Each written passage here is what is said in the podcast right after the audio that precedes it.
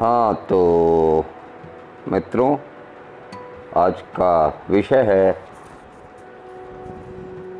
पर्यावरण। पर्यावरण का चुनाव इसलिए किया है कि परसों से हमारे यहाँ हमारे यहाँ का मतलब पूरे विश्व में विश्व कल्याण विश्व पर्यावरण दिवस मनाया जा रहा है। जो पाँच जून से लेकर सोलह जून तक चलेगा। यदि थोड़ा सा इतिहास में जाएँ।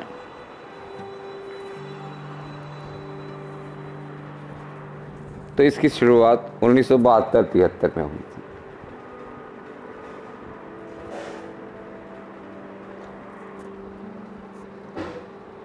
एक संदेश तो रहता ही है कि लोगों में जागरूकता देनी है, लोग जागरूक होते भी हैं। लेकिन हमेशा सुधार सुधार की गुंजाइश रहती है। उसी में कुछ सुझाव, पर्यावरण पर आधारित कुछ मेरी भी है। मेरी कविता पर्यावरण में कुछ ऐसा ही आपको सुनने को मिलेगा। आप अधिकतर चीज़ें जानते होंगे, किंतु जानने के बावजूद भी हम उस पर अमल करना भूल जाते हैं।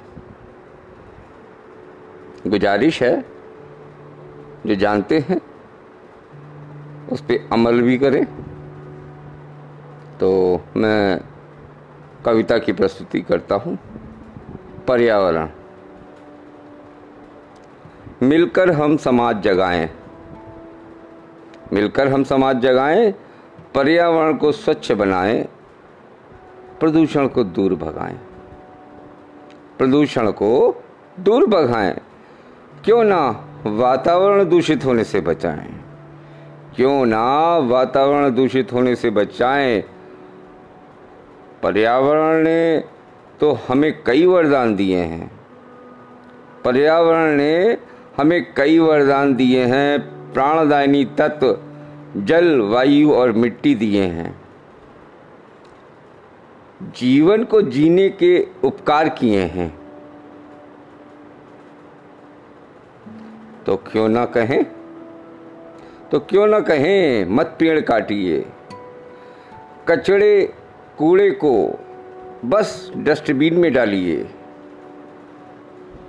ग्लोबल वार्मिंग को समझाएँ। ग्लोबल वार्मिंग को समझाएँ, देश विदेश फैले, संकट को हटाएँ। देश विदेश में फैले, संकट को हटाएँ, प्रकृति में सकारात्मक बदलाव लाएँ। प्रकृति में सकारात्मक बदलाव लाएँ। क्यों ना क्यों ना हम क्यों ना पर्यावरण को स्वच्छ पर्यावरण बनाने का कर्तव्य बनाएँ। क्यों ना पर्यावरण स्वच्छ बनाने का कर्तव्य बनाएँ। स्वच्छ पर्यावरण का बीड़ा उठाएँ, प्रकृति को नैसर्गिक रूप दिलाएँ। प्रकृति को नैसर्गिक रूप दिलाएँ।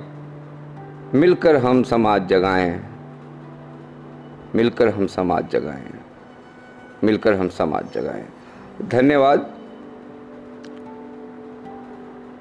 आशा है आपको कविता अच्छी लगी होगी। यदि इसमें कुछ कमियाँ हैं उनको उजागर करिए ताकि मैं उसको और बेहतर तरीके से लिख सकूँ।